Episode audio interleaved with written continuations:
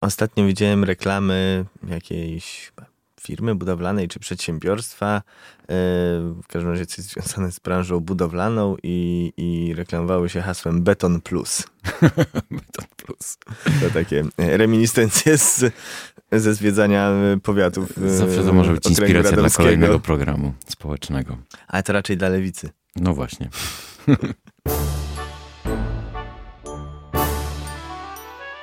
To jest 300 On Air, podcast czystej polityki.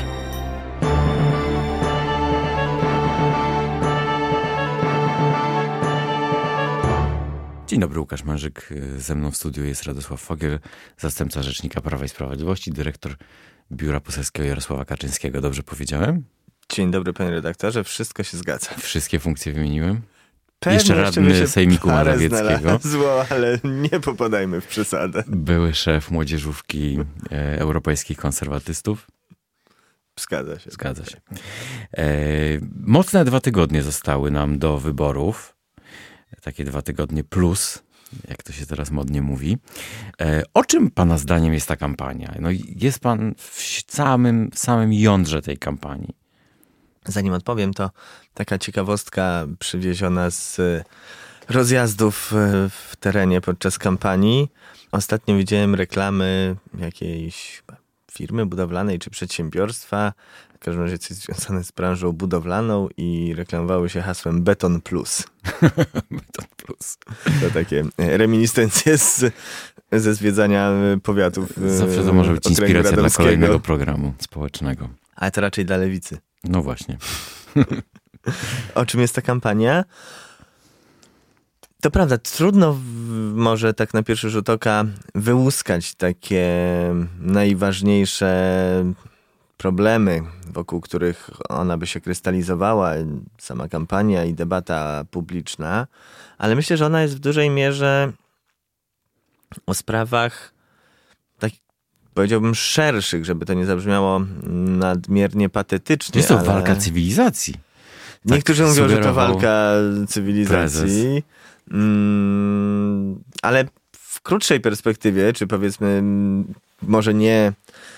e, Nie, nie, nie całej cywilizacji zachodniej, no to jest na pewno kampania, która w dużej mierze zdefiniuje to, jak przez w najbliższej przyszłości będzie wyglądała Polska. I nie mówię tylko o tych nadchodzących czterech latach, Mm, ale o trochę dłuższej perspektywie. O tym, czy Polacy uznają, że chcą, żeby było tak, jak było, żeby użyć tej popularnej frazy, mm, ukutej zresztą chyba przez Agnieszkę Holland.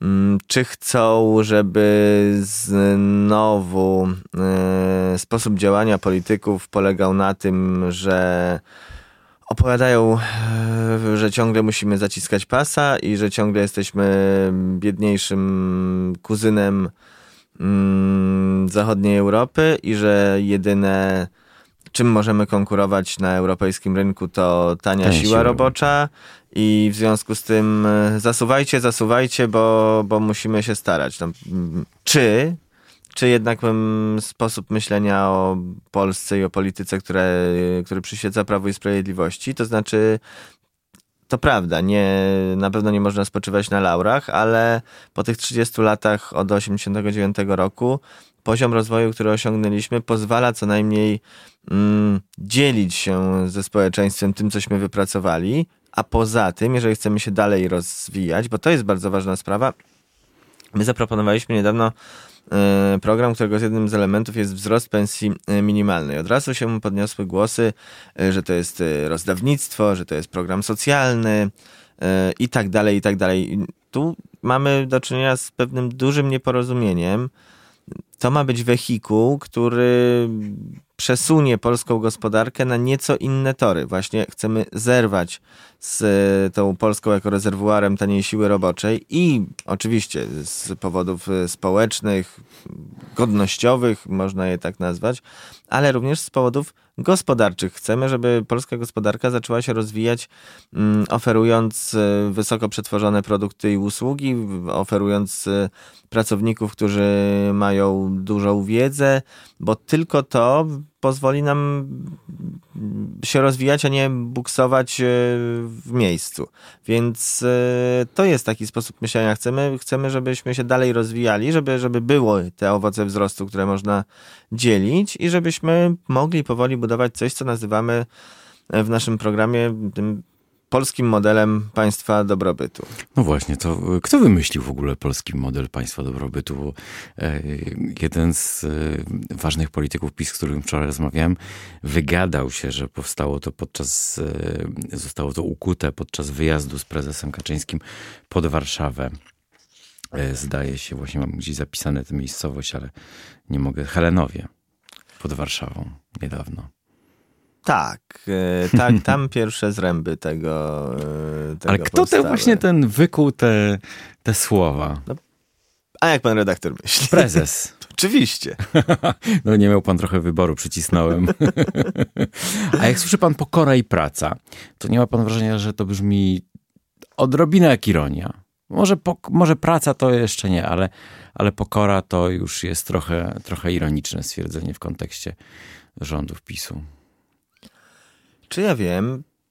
Oczywiście pewnie można nam e, różne rzeczy zarzucić, bo, bo nikt nie jest idealny. Nie ale... jesteśmy aniołami, jak było w ostatnim spocie. Tak właśnie. I nie, i nie jesteśmy rycerzem na białym koniu, no bo tam te, to, tak. też, to też padało. Ale to nie znaczy, że nie należy nad sobą pracować. Ciężka praca nad własnym charakterem to jest na pewno coś, co każdemu można polecić, również, również członkom rządu Prawa i Sprawiedliwości. I, i powinniśmy o tym pamiętać i to powinno być, te, te słowa pokora i praca powinny być nie tylko na takim miejscu, jak Clinton miał nad biurkiem gospodarka głupcze, ale powinny być jak e, taki kamień w bucie, który, który czuć, który uwiera i którego się nie można pozbyć. I to cały czas e, musimy mieć z tyłu głowy, że, że jednak ta pokora i praca to to tylko to może sprawić, że mm, będziemy odbierani przez e, Polaków jako, jako wiarygodni i jako ekipa, która rzeczywiście chce pracować nie dla siebie, ale, ale dla, dla kraju.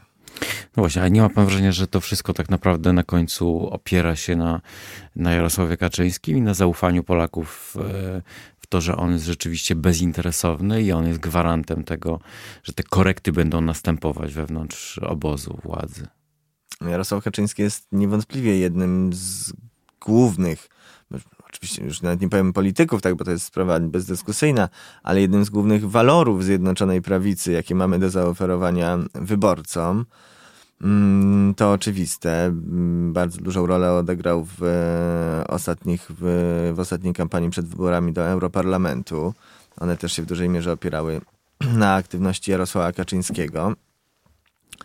I no cóż, jeżeli, jeżeli również e, Polacy postrzegają go jako tego, kto w sytuacji, w której dochodzi czasami do jakichś e, przekroczeń, e, niewłaściwych zachowań, jako tego, który właśnie Jest tą instancją i... w zasadzie taką, która jest ostateczną, która mm. ścina te głowy kolejne. No, mówił pan redaktor o bezinteresowności. No i to jest prawda. No, Jarosław Kaczyński nie jest w polityce dla własnego interesu. Myślę, że myślę, że naprawdę trzeba byłoby mieć dużą dozę fantazji, żeby próbować mu coś takiego zarzucać. Mm, więc faktycznie mm, jest y, taką y, postacią w polskiej polityce i to jest, y, myślę, doceniane przez wyborców, że właśnie jeżeli, jeżeli ktoś się gdzieś zagalopuje, to Jarosław Kaczyński powie jednak hola hola. No właśnie, w, ostatnio w, w jednej z w barze sushi, to jest w ogóle niespotykane. Ja, ja rzadko chodzę, ale nie jestem jakimś szczególnym fanem. Ludzie oglądali ten spot PiSu, e, e, ten młodzieżowy właśnie tam, że nie jesteśmy ale rycerzem na, na białym koniu. Na telefonach? Tak, czy... na telefonach. I rozmawiali o nim. I, I, było to dla mnie pewnym fenomenem, że no, rozmawiali trochę złośliwie, trochę niezłośliwie, no w końcu nie byli działaczami żadnej partii, więc dlaczego mieliby e, się ze wszystkim zgadzać, ale widziałem duże zainteresowanie i tak sobie pomyślałem, że jednak doszło do pewnej zmiany. E, skoro w tej, w tej Warszawie, która zawsze PiS tak mocno odrzucała, ludzie się jakby tak nie, nie do końca wrogo do tego odnosili, tylko z takim zaciekawieniem. Obserwuje to pan? No, to jest w ogóle miód na uszy sztabowca usłyszeć, że mm, produkcja kampanijna, w tym wypadku spot, y, rzeczywiście mm, realnie i, i, i szczerze skupia czyjąś uwagę, no to mm, tak naprawdę to, to jest właśnie jak z podręcznika, że no z podręcznika, chciałoby dokładnie. się, żeby właśnie ludzie przy sushi rozmawiali o tym, e, co sztab e, sobie za, zaprogramował i zrealizował. Nie, bo byśmy się spodziewali w zasadzie, że pamięta pan te okładki Newsweeka, te, te wszystkie, że te Janusze, Janusze, ci Janusze i Grażyny pojadą nad morze i będą nam No oczywiście tam, i e, celebrytom psuć, tak, psuć e, wakacje. puste plaże, gdzie mogliby jogę ćwiczyć, gdyż wiadomo, że A tak te kebaby można- jedzą. Tak. No i właśnie, i w, jednak doszło do pewnej zmiany, że, że PiS e, stał się partią w zasadzie, no, na którą chce głosować prawie połowa Polaków, czy połowa Polaków według niektórych badań. Jak pan myśli, jak do tego doszło? Bo pan jest, pan jest od, od, od, od, od dawien dawna w, w, w tym centrum PiSu na, na Nowogrodzkiej. Widział pan wzloty i upadki tak naprawdę, bo przecież były takie, takie momenty, że w tej absolutnej dominacji Donalda Tuska 2011 rok, że, że, że PiS był takim, e, można powiedzieć, e, chłopcem do bicia. Zgadza się. Te, te, też bym użył tego określenia. Myślę, że tutaj się kilka czynników na to złożyło. No, z jednej strony rzeczywiście determinacja i, i konsekwencja przejścia przez tą długą noc właśnie tuskizmu, o której pan redaktor wspomniał. Mm, No na pewno też e, duża praca, która przez ten cały czas była wykonywana mm, programowo-koncepcyjna. Rzeczywiście wiele powstało projektów, które, które, które teraz są czy były realizowane. Mm, Oczywiście to, że wygraliśmy wybory podwójne w 2015 roku, to tak i jedna kampania napędzała niejako drugą e, i było to oczywiście pewien dobry moment społeczny, który, który to ułatwiał, ale oczywiście było to też, też e, dobre mm, wykorzystanie tego momentu, dobry, dobry słuch społeczny, no ale to mówimy o technikaliach, bo to No właśnie. mówimy o 2015 roku.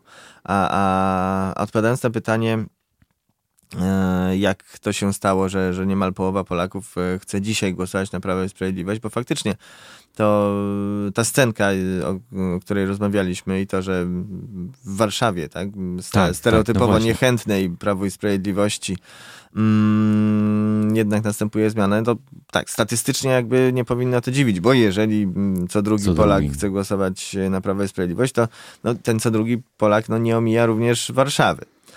Ale myślę, że do tego się przyczyniły dwie rzeczy.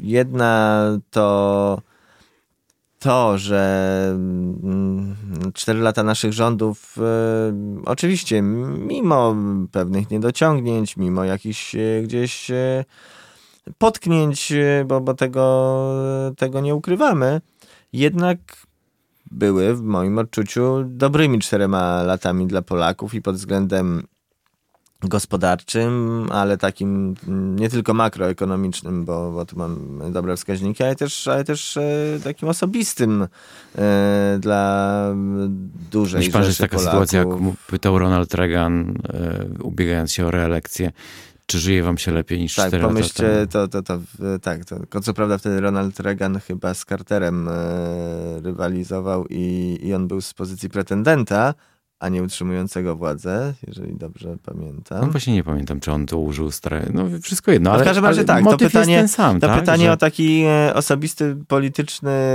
wyborczy rachunek sumienia. Tak, bo z jednej strony oczywiście mamy mm, ciągłe straszenie przez opozycję, część szeroko pojętych elit. E, Raz na jakiś czas ktoś, ktoś się budzi po stronie opozycji i, i o, dawno nie straszyliśmy, to powiedzmy, że będą zamykać do więzień. Co prawda cztery lata nie zamykali, ale teraz to już na pewno będą. No wie pan, z tym zamykaniem to jest to też obosieczne, bo jeżeli mówi się, że były afery Platformy i się nie zamyka, to znaczy, że ich nie, do końca nie było, bo tak Cookies mówi, że to skoro mówicie, że, że jest pewna odpowiedzialność, to dlaczego nikt nie siedzi? No, idąc tropem cookizowej logiki, to został właśnie według jego własnych słów członkiem organizacji przestępczej. Idąc, no właśnie i on to tłumaczy, że skoro że się mylił, przepra przeprosił PSL, naprawdę. Yy, więc yy, no to yy, jeśli chodzi o afery i, i finalny, finalne miejsce pobytu, no to nie do końca jest rolą polityków. Prokuratury pracują, no mamy kilka aktów oskarżenia.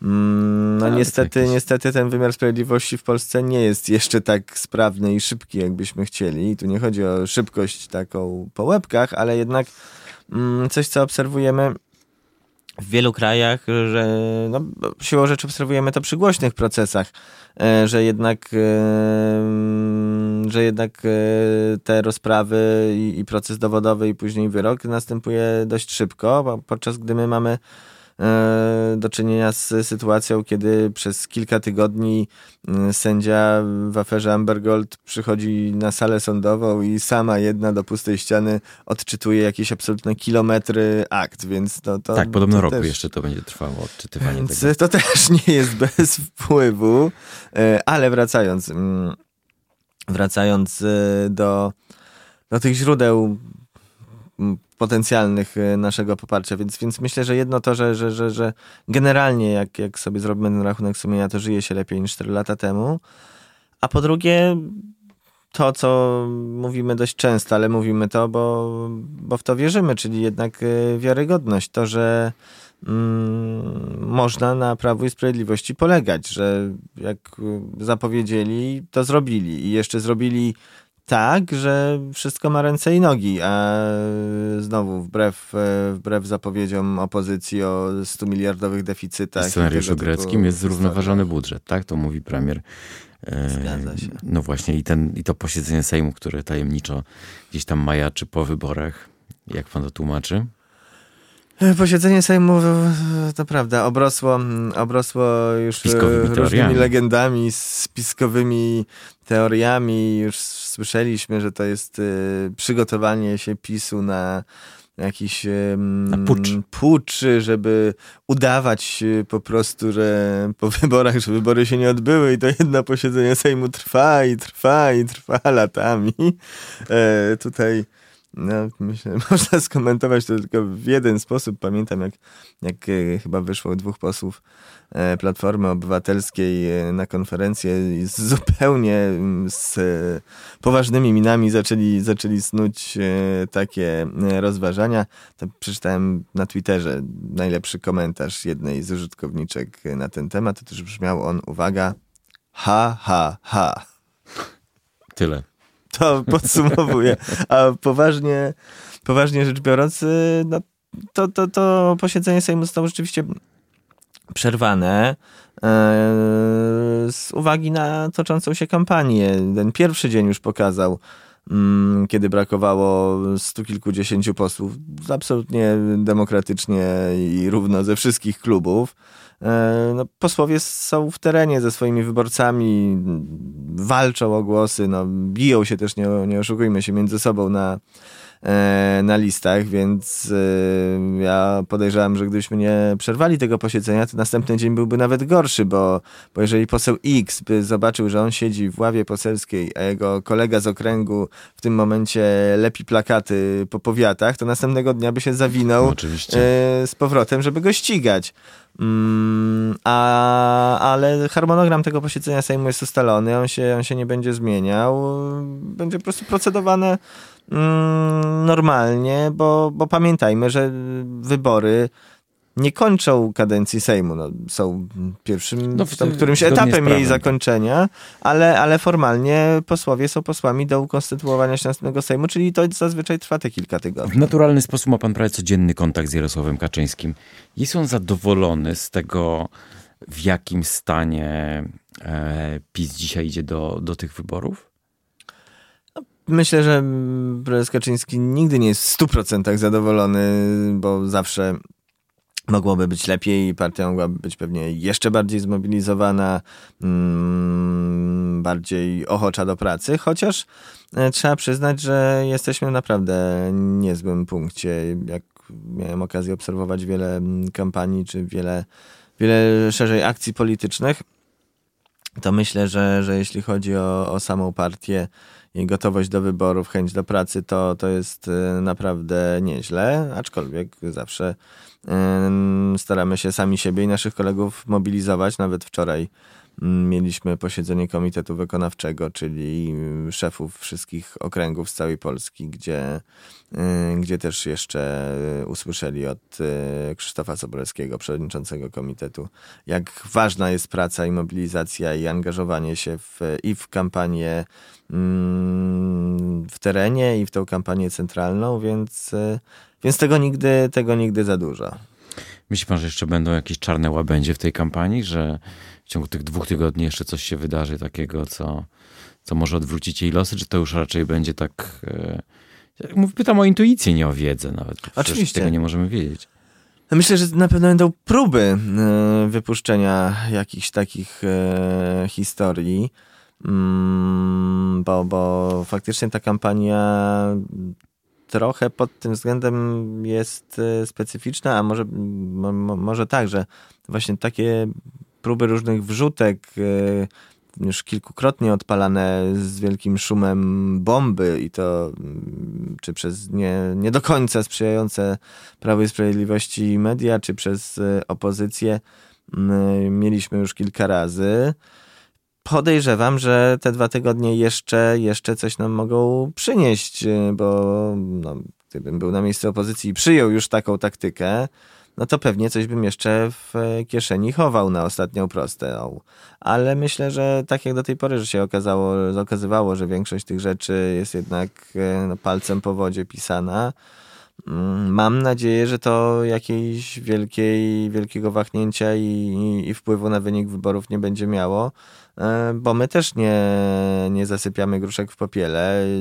Jeździmy po Polsce, spotykamy się, przekonujemy, prezentujemy nasz program, e, kolejne jego fragmenty. W, już mieliśmy spotkania programowe poświęcone rozwojowi przedsiębiorczości. Mieliśmy e, spotkanie poświęcone kulturze i rodzinie w najbliższą sobotę kolejna tego typu konwencja bardziej programowa, kolejne, kolejne elementy, więc y, no, to, to jest w ogóle coś, co mnie, co mnie bardzo cieszy, bo mm, faktycznie i znowu, no, bez fałszywej skromności muszę powiedzieć, że mam wrażenie, że to, że rzeczywiście jesteśmy w stanie prowadzić kampanię, gdzie mówimy o konkretnych rozwiązaniach programowych i to faktycznie Polaków interesuje, tak to, to też jest chyba efekt tych czterech lat y, pracy i, i, jednak tego, że okazaliśmy się wiarygodni, że jak mówimy o, o jakichś rozwiązaniach programowych, to Polacy nie, do, nie podchodzą do tego, że no a to tak, program, taka książeczka, którą tam przed wyborami każdy macha, a później ją chowa do szuflady, tylko nie no. Jeżeli Prawo i Sprawiedliwość coś mówi, to znaczy, że rzeczywiście mają takie plany, więc warto się nad tym pochylić, zastanowić się, e, zobaczyć, e, jak to się będzie do mnie odnosiło w przyszłości. No, myślę, że to jest, to jest duży zysk dla polityki polskiej jako takiej. Myśli pan, że jest mniej tej socjotechniki dzisiaj w, w kampanii i w, w dyskusji politycznej? Bo pamięta pan e, kampanie, w których, nie wiem, każdy spot był wydarzeniem. Mordo ty moja, tu odpowiedź jakieś platformy, jakieś pluszaki, które, które znikały. Dzisiaj tego nie ma. Dzisiaj ta kampania mimo wszystko jest mniej marketingowa chyba. To prawda, no, trudno mówić, że, że, że, że w kampaniach politycznych nie ma socjotechniki, no marketingu no właśnie, i tak dalej, bo, bo on, on, on, on oczywiście gdzieś tam występuje, no bo to jest tak samo jak występuje e, w reklamie mm, kremu do powiek, nie wiem czy są kremy do powiek, ale no jakiegoś kosmetyku. E, ale tak, ta kampania, o której, której pan wspomniał, rzeczywiście, która zapisała się w pamięci, chociaż też myślę, że bardziej zapisała się w naszej pamięci niż, niż e, szeroko pojętej opinii publicznej. To była fascynująca kampania dla komentatorów politycznych i, i działaczy partyjnych, 2, sztabowców. To było 2,7 2,7 chyba. Mordoty moja był tak. 2,7, pluszaki 2,5 Tak, i o ile pluszaki właśnie jeszcze były nowością, e, która rzeczywiście jakoś tam mm, zażarła, to później mam wrażenie, że, ten, że ta kampania 2007 no, w którymś momencie zjechała na taki tor niebezpieczny dla kampanii właśnie, to znaczy...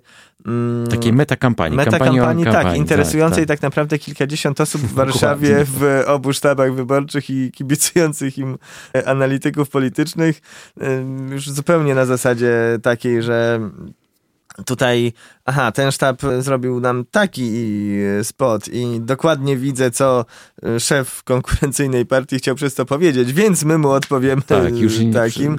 I naprawdę to było już po, tak ponad głowami, ponad głowami opinii publicznej, że, że było zupełnie hermetyczne. Mógłby pan coś dobrego powiedzieć o, o kimś z opozycji?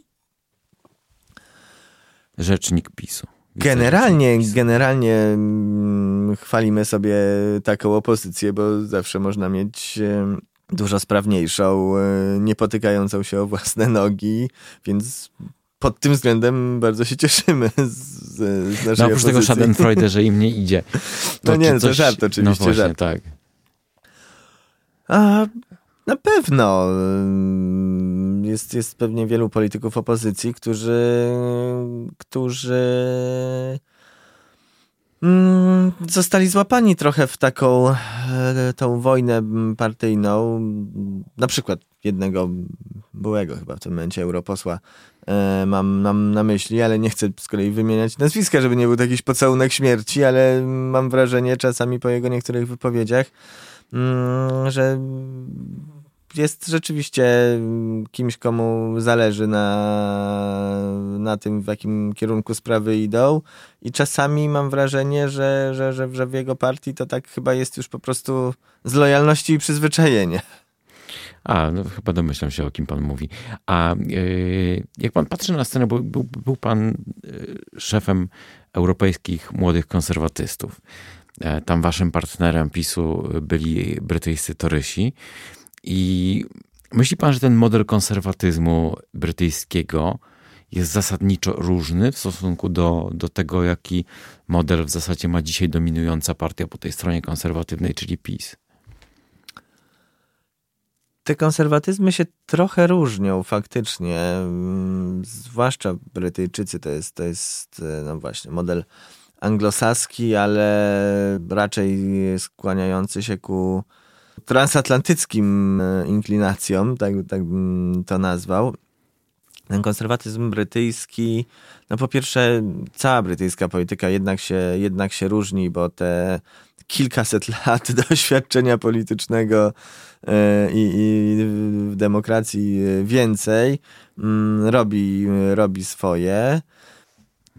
Tak, no myślę, że, że, ten, że, że ma, mamy wiele punktów wspólnych z torysami dotyczących e, chociażby roli państwa, suwerenności państwa narodowego, roli mm, polityków, e, podejścia do, do, do, do rzeczywistości.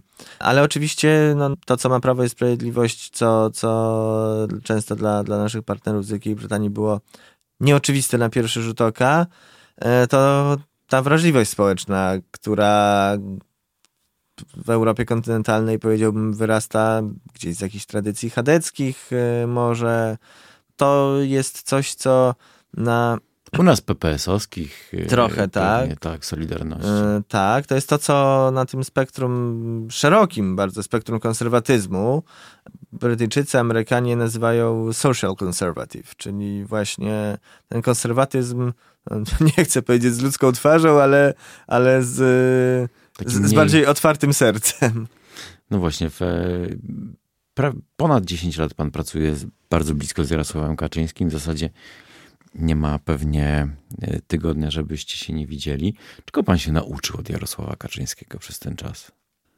O, to jest bardzo szerokie pytanie, bo, bo, bo i, i czas nauki był długi. No innych przepraszam, innych rzeczy się e, można było nauczyć, kiedy Jarosław Kaczyński był premierem i kiedy pracowaliśmy w kancelarii premiera. innych w opozycji, innych e, teraz, e, kiedy Prawo i Sprawiedliwość rządzi, ale myślę, że generalnie możliwość obserwowania mm, tego, jak Jarosław Kaczyński widzi politykę, jak ją analizuje, jak jest świadomy tego, jaki to jest system naczyń połączonych, nie tylko sama polityka, ale w ogóle funkcjonowanie państwa, to jest, to jest cenna lekcja. Plus faktycznie coś, co bym określił jako takie przekonanie, że politykę warto uprawiać po coś. Bo to też nie jest prawdą, że Jarosław Kaczyński zupełnie jest niechętny no, PR-owskim sztuczkom e, i, i socjotechnice, bo w naturalny sposób sobie zdaje sprawę, że, e, że tak się dzisiaj też politykę uprawia i robi kampanię, ale zawsze no, rzeczywiście podkreśla i, I to jest cenne i to jest myślę, że wracając do tego, o czym rozmawialiśmy chwilę temu, że to jest też jedna z przyczyn, która pozwoliła nam e, przejść suchą nogą przez, e, przez te chude lata, że Jarosławowi Kieczyńskiemu, Prawo i Sprawiedliwości o coś chodzi i po coś tą politykę chcemy uprawiać i to jednak leży u podstaw taka taka, ta, ta, taki fundament tego i, i, i jakaś busola i to rzeczywiście, to rzeczywiście pomaga. Jaki wynik obstawia pan 13 października? Mandatowy czy procentowy? Procentowy. A, no żeby nie zapeszać, ale procentowo ucieszyłbym się, ucieszyłbym się ze wszystkiego powyżej, powyżej 44%. No zobaczymy, sprawdzimy. Radosław Fogiel, zastępca rzecznika Prawa i Sprawiedliwości, kandydujący w okręgu radomskim z listy PiS był moim Państwa gościem. Bardzo dziękuję. Dziękuję serdecznie.